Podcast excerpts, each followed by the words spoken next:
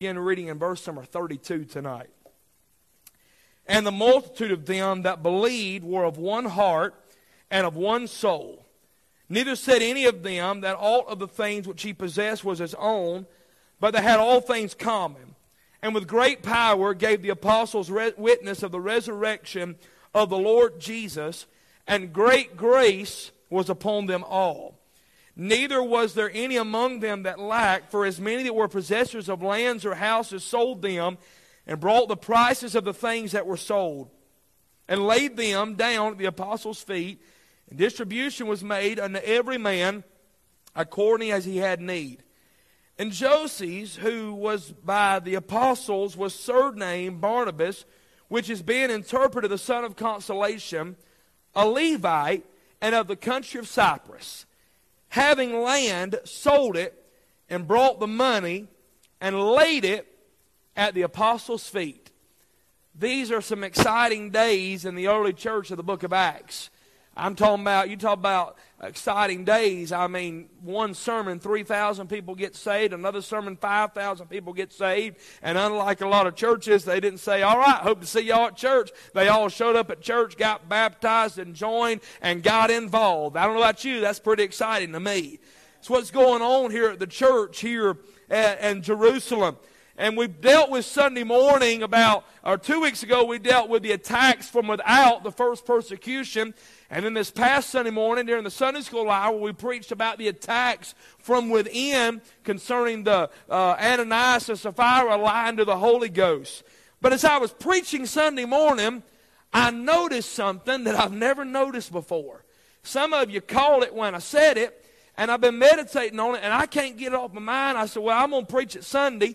Uh, I was riding home last night. I said, I'm, I'm going to study that and preach it Sunday. Woke up this morning, had this on my heart and my mind, and couldn't get nothing else on my heart and mind. So I'm going to preach it tonight, all right? And, and I'm not going to give you my title till the end of the sermon. Uh, but I'm, I'm going to make my case, and you stay with me, all right? Look at verse number 36 and verse 37. And Joses, who by the apostles was surnamed Barnabas, which has been interpreted the son of consolation, a Levite, and of the country of Cyprus, having land, sold it, and brought the money and laid it at the apostles' feet. I'm interested tonight in this man Barnabas, who was a Levite, and his land. Now, this this ain't structured like I want it structured. So just bear with me, but let me just get, get what's on my heart on yours tonight. I, I got four categories, four things I want to look at tonight about studying this thought. First of all, I want to talk about the summary of a Levite. What is a Levite? What is the importance? What is significant about the fact that, that Luke tells us that Barnabas was a Levite? What is significant about that? Who are the Levites? Well, the Levites are the descendants of a man named Levi. Levi was the third son of the marriage relationship of between Jacob and Leah in Genesis chapter number 29. The Bible says in Genesis 29 34, and she, speaking of Leah, conceived again and bare a son and said, Now this time will my husband be joined unto me because I have borne him three sons. Therefore his name was called Levi. And so Levi is the third born son uh, to Jacob. And Leah thought that because, uh, you know, remember the story about Jacob, uh, Leah and Rachel, they were two sisters. Jacob loved Rachel and he wanted to marry Rachel and he worked seven years for Laban. And I still don't know how they done this, but somehow uh, Le- uh, Laban uh, switched girls that night, and instead of marrying Rachel, he ended up marrying Leah. Uh, and the Bible said Leah was tender eyed, and I love what the Bible said. He woke up, and behold, it was Leah. Uh, surprise, surprise. I, I, mean, and so, so uh, he, he, the Bible never tells us that he loved Leah, but obviously he did. He kept having kids with her. And every time that Leah had a child, she thought that that child would cause Jacob to love her.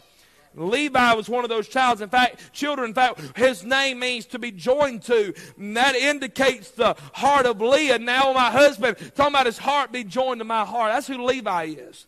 Levi's not a perfect man, though. In Genesis chapter number 49, here's what Jacob says about Levi and his brother Simeon. He said, You were instruments of cruelty in their habitation. And he talks about the fact that in Genesis chapter number 34, when Dinah went out to see the daughters of the land and they defiled her, Dinah was Levi's sister. Those men defiled her. Uh, that Le- Levi and Simeon went and they had all the men to be circumcised if they was going to marry Dinah. And while they had been circumcised, when they were healing, Levi and Simeon go in and kill all the men in the city because they could not defend themselves. And here's what Jacob said about him say, You're instruments of cruelty.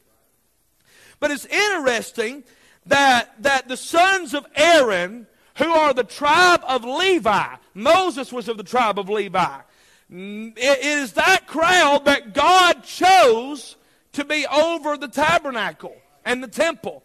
Somebody, and I preached the other week, I believe that God chose Levi when they stood in Exodus 32 after the fatted after that uh, golden calf had been made by Aaron. Everybody's worshiping. Moses comes out the mountain and says, Who's on the Lord's side? And Levi stepped forward, and I believe that's when God chose Levi uh, to be over the, the administration of the temple and the tabernacle. Now, what was their job description? Well, Numbers chapter 1, verse 50. But thou shalt appoint the Levites over the tabernacle of testimony, and over all the vessels thereof, and over all the things that belong to it. They shall bear the tabernacle and all the vessels thereof, and they shall minister unto it, and shall encamp around the tabernacle. Here's what God is saying through Moses. He said, I want the Levites to be in charge of the instruments, uh, to be in charge of, of the tabernacle, uh, to be in charge of the Ark of the covenant, to be in charge of the golden, the labor and the, and the, uh, the scepter, all those things. I want him to be in charge of all of that. It's going to be their job to set the tabernacle up and to tear the tabernacle down. In fact, here's what I want Levi to do. I want him to encamp around the tabernacle. In other words, the Lord was saying, I want Levi's life to revolve around my house. That's what Levi did. In fact, they, they, they made their tents to go around the tabernacle. Their life evolved around church. Leviticus 18 says, And the Lord said unto Aaron, Thou and thy sons and thy father's house shall be with shall bear the iniquity of the sanctuary, and thou and thy sons shall bear the iniquity of your priesthood, and thy brethren also the tribe of Levi, the tribe of thy father, bring thou with thee, they may be joined to thee and ministering to thee, and bring thou thy sons. What he's saying is, I want generations of the sons of Levi to be in charge of the tabernacle. Are y'all with me? That was Levi's job. That's the summary of the Levites. Their life was designed by God to be completely dedicated to the service of God in the house of God. That's my first point. You believe my first point of my case? The summary of the Levites. Secondly, I want us to note the statement by the Lord. In studying the history and the backgrounds of the Levites, we note something interesting said about the Lord. We know there was God's will to get his children out of the land of Egypt and in the land of Canaan, that land flowing with milk and honey. Levi is a part of that, that tribe of Levi. But it's interesting that when God is giving commandment to Moses, on several different occasions, he'll make this statement. Deuteronomy 10, verse 8 and 9, for instance. At that time, the Lord separated the tribe of Levi to bear the ark of the covenant of the Lord, to stand before the Lord, to minister unto him, and to bless his name unto this day. Wherefore, Levi hath no part or inheritance with his brethren, the Lord is his inheritance. Here's what the Lord meant. He'll say that in Deuteronomy 18. He'll say that in Joshua 18, Numbers 18. He said the Levites do not have an inheritance, but the Lord is their inheritance. Here's what that meant. Levi did not have a portion of the land of Canaan given to him to inherit and dwell in. He didn't have any land given to him. Here's what his, here's what his inheritance was. The Bible said the Lord was his inheritance. Now, some people be discouraged by that. I mean, here's Levi. Uh, he's been serving God. His life revolves around the tabernacle. His life revolves around making, making sure that church happens. And now they get to the land of Canaan. And God says, Levi, you don't get no land, but you get me. The Lord is his inheritance. Now, here's a blessing about that Reuben lost his land. Gad lost their land. They lost how? Because of the Babylonian captivity. But you can't lose the Lord. He had an eternal inheritance. The Bible says in Psalm 16:5, "The Lord is the portion of my inheritance and my cup; thou maintainest my lot." The land other tribes inherited would eventually be taken away. And even to this day, the Muslims and the UN are trying to take that land from Israel. But Levi will never lose his inheritance because the Lord is his inheritance. So there's the summary of the Levites. There's the statement by the Lord. Now let's go back to Acts 4. There's the selling of the land. Watch our text, verse 36. And Joses, who by the apostles was surnamed Barnabas, which is, being interpreted, the son of consolation. Watch what he is. He's what? A Levite. And of the country of Cyprus, verse 37, having land. He sold it and brought the money and laid it at the apostles' feet. We learn in this verse tonight that Barnabas was a Levite, but yet he owned land. There's much controversy over this. I pulled four preachers off the shelf today. And when I say four preachers, that's books. A preacher told me years ago when you pull a, a book off the shelf, that's a preacher. And he's writing, he's preaching to you. And none of them agree with me. I called two of my friends. They didn't agree with me. Brother Reese liked what I said. But I was struggling with it last night. I was struggling with it. And there was a preacher in the meeting where I was in last night who is a Jew. He has Jewish descent. And he ministers to the Jews. He has a ministry reaching the Jews for Jesus Christ. By the way, a Jew has to get saved the same way a Gentile does, by grace through faith in Jesus. And he goes to churches and he'll preach on Jewish customs and a great Bible teacher. And, and, and I went up to him after church. I said, Brother Sasser, I got a question. I said, God never changed his mind about the Levites owning land, did he? He said, No. The Levites were never to own any land because their service and their, and their purpose was to be centered at the house of God. He said, in fact, Caiaphas, the high priest, had a house, if you study out the Gospels. And that was against the Mosaic law. So I asked him, why has Barnabas got land? And his eyes lit up. He didn't know. Barnabas is a Levite, but he owns land. There are some men I read that said that they believed that the custom might have changed in Cyprus, but Brother Sasser said that is not the case. God never changed his law about the Levite. He never recorded the change. I think if God was going to change the law, he'd let us know. So here's my thought. I'm making my case. I believe Barnabas in our text is getting right with God. I believe he has land. He is a Levite. His birthright, his purpose is for his life to be centered around the temple, the house of God. But he's allowed this world to get a hold of him. And he's got a hold of this world. But something is happening in Jerusalem. Something is stirring in Jerusalem. This man named Jesus, who said he was the Messiah, has been betrayed and crucified. And rumor has it he got up and he's alive. And now there's these preachers running around preaching the death and the burial and the resurrection of Jesus Christ. And people are getting saved. And people are, their lives are being changed. A lame man was sitting by the gate of the temple. I saw him every day.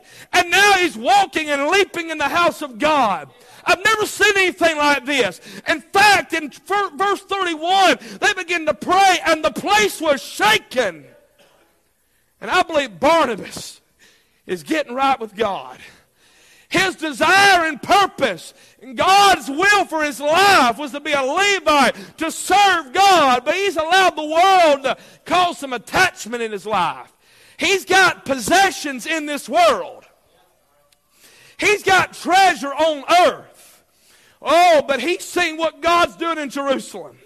And I believe he went and God's stirring in his heart. God begins to save people. prayer becomes a priority, the place is shaking where they've been assembled. People are selling things and bringing the money to the apostles' feet to meet the financial needs of the ministry. And no doubt Barnabas is enjoying seeing God work and blessing this church. But then the Spirit of God reminds him, this is not what you were meant to be. You were not to have possessions in this world. Uh, your life, uh, all the way back in the Old Testament, it was stated that you were to be somebody whose life was dedicated to the house of God. He's reminded of the fact that Levi had no inheritance, but rather the Lord was his inheritance. And God began to stir in his heart. And Barnabas is reminded that his calling and purpose in life was to be devoted to eternal matters and not earthly matters. So you know what he does? He goes and puts a for sale sign up in his yard.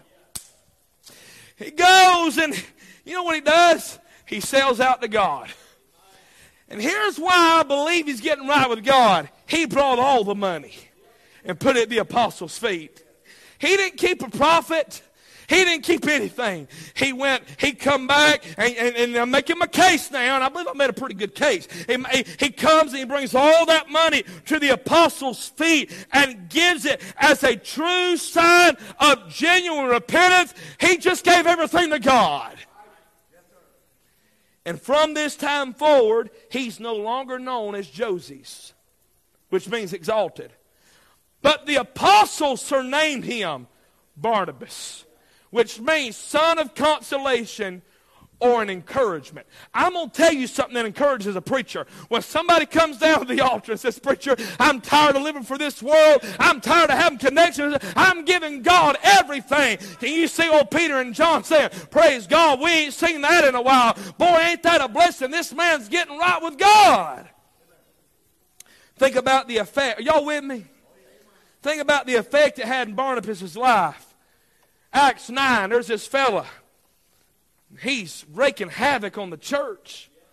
And all of a sudden, God reaches down and saves the pudding out of him. He gets born again. His name's Saul. But everybody's scared of him. They've heard he's got saved, but they don't believe it. But you know who walks up? The Bible said in Acts 9 27, and Barnabas took him and brought him to the apostles and declared unto them how he had seen the Lord in the way. You know what Barnabas did? Barnabas went and got a convert that nobody believed really got it. And so I wanted to know, I've seen the, I've seen the evidence of a change in this man's life. And Barnabas was a blessing to the young preacher Saul. Acts 11, here's what was said about Barnabas. He was a good man and he was full of the Holy Ghost and much people were added to the Lord. Acts 13, 2. And as they ministered to the Lord and fasted, the Holy Ghost said, Separate me, Barnabas and Saul, for the work whereunto I have called them. Barnabas says, You know what he's doing? He ain't having to cut that grass anymore. He's not keeping up that property anymore. But he's available to go help a young preacher. He's available to go minister in the church. He's available for God to call him and him and Saul set out on the first missionary journey and establish churches. Why? Because he has no more attachment to this world. The point is, when Barnabas got right with God, he sold his land and was able to fully commit to the work of God. I understand in Acts 15 there's that disagreement between Barnabas and Saul. There's a lot of argument who was right, who was wrong. That's not the point of this message. The point is that Barnabas spent the rest of his life preaching the gospel and spent the rest of his day serving God. The summary of the Levites, the statement by the Lord, the selling of the land, but the spiritual lesson. What's this mean to us tonight? Well, in Revelation chapter 1, the Bible says from Jesus Christ, who is the faithful witness and the first begotten of the dead, the prince of the kings of the earth, unto him that loved us and washed us from our own sins in his own blood. And he hath made us kings and priests. That's where the Levites were, unto God. That, that term priest simply means one who has dedicated his life to serving God. You know what this means? Every day we live, we are to serve God with everything we have. Is that not right? So here's what I want to preach on for the next four minutes. Here's my title. You ready? Do you have any land for sale? You got anything that's holding you back from serving God completely? Are the earthly things holding you back from serving God? I'm not talking about your physical land and property and home. We understand that. We don't, we don't believe the Old Testament economy where the preacher lives like the Levites. Somebody help me. Amen. That's not what we're talking about. But I'm talking about this love not the world, neither the things that are in the world. For anything love the world, the love of the Father is not in him. Jesus said, Lay not up for yourselves treasures, in, treasures on earth where moth and rust is corrupt, where thieves break through and steal. But lay for yourselves treasures in heaven where neither moth nor rust is corrupt, where thieves do not break in and steal. For where your treasure is, there your heart will be also. You got any land for sale? You got anything that's holding you back that's earthly and carnal? The Lord says, you know, you could serve me a whole lot better if that wasn't in your life you could commit to me a whole lot more if this wasn't an area in your life. You got any land for sale? Things hold us back. Things hinder us. Things try to steal our attention, our allurement. Hey, listen to me tonight. We, we have to have money. We have to have houses. We have to have food. We have to pay our bills. Amen. I'm not talking about we all, all sell everything going full time ministry. That's not what I'm talking about. But I'm talking about just those things that so easily beset us that hinder us. Are y'all picking up what I'm laying down? That hinder us from being more effective in serving God. Do you have any land for sale? Are you living for the temporal or for the eternal? Are you living for things which are seeing or living for the things which are not seeing? Are you living for the things that the thieves can break through and steal and the rust and corrupt? Are you laying up treasures in heaven? Do you have any land for sale? You know what a lot of us need to do tonight in our hearts? Put up a for sale sign in our heart. And say, you know what? I don't need this. This is hindering me from serving God. It might be something you're watching. It might be something you're listening to. It be, might be somewhere you go. It might be a habit. It might be whatever it is. I'm not talking about property tonight, but I'm talking about those things that steal your effectiveness to serve God completely.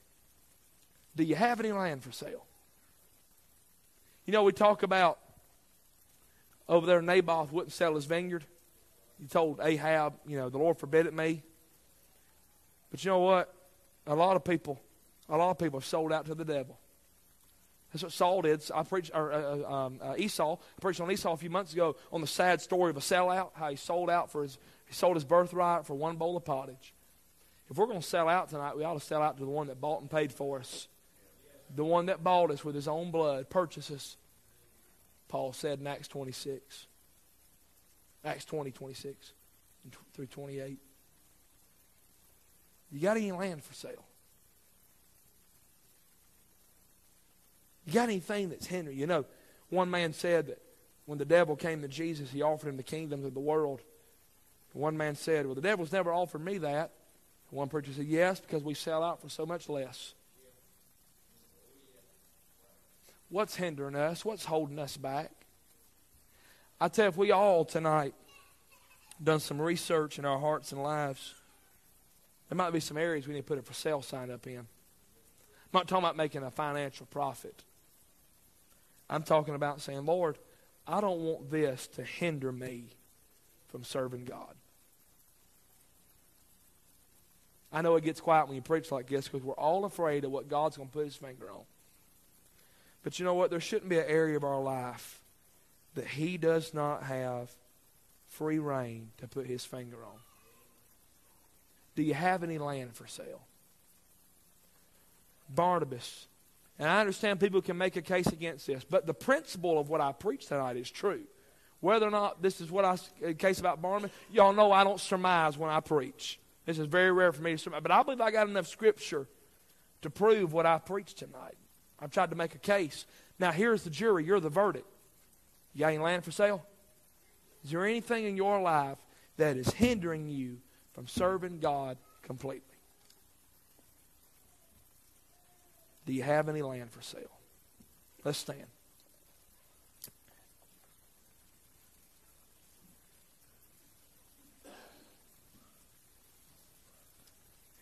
Brother Matthew's going to play a verse of invitation, perhaps.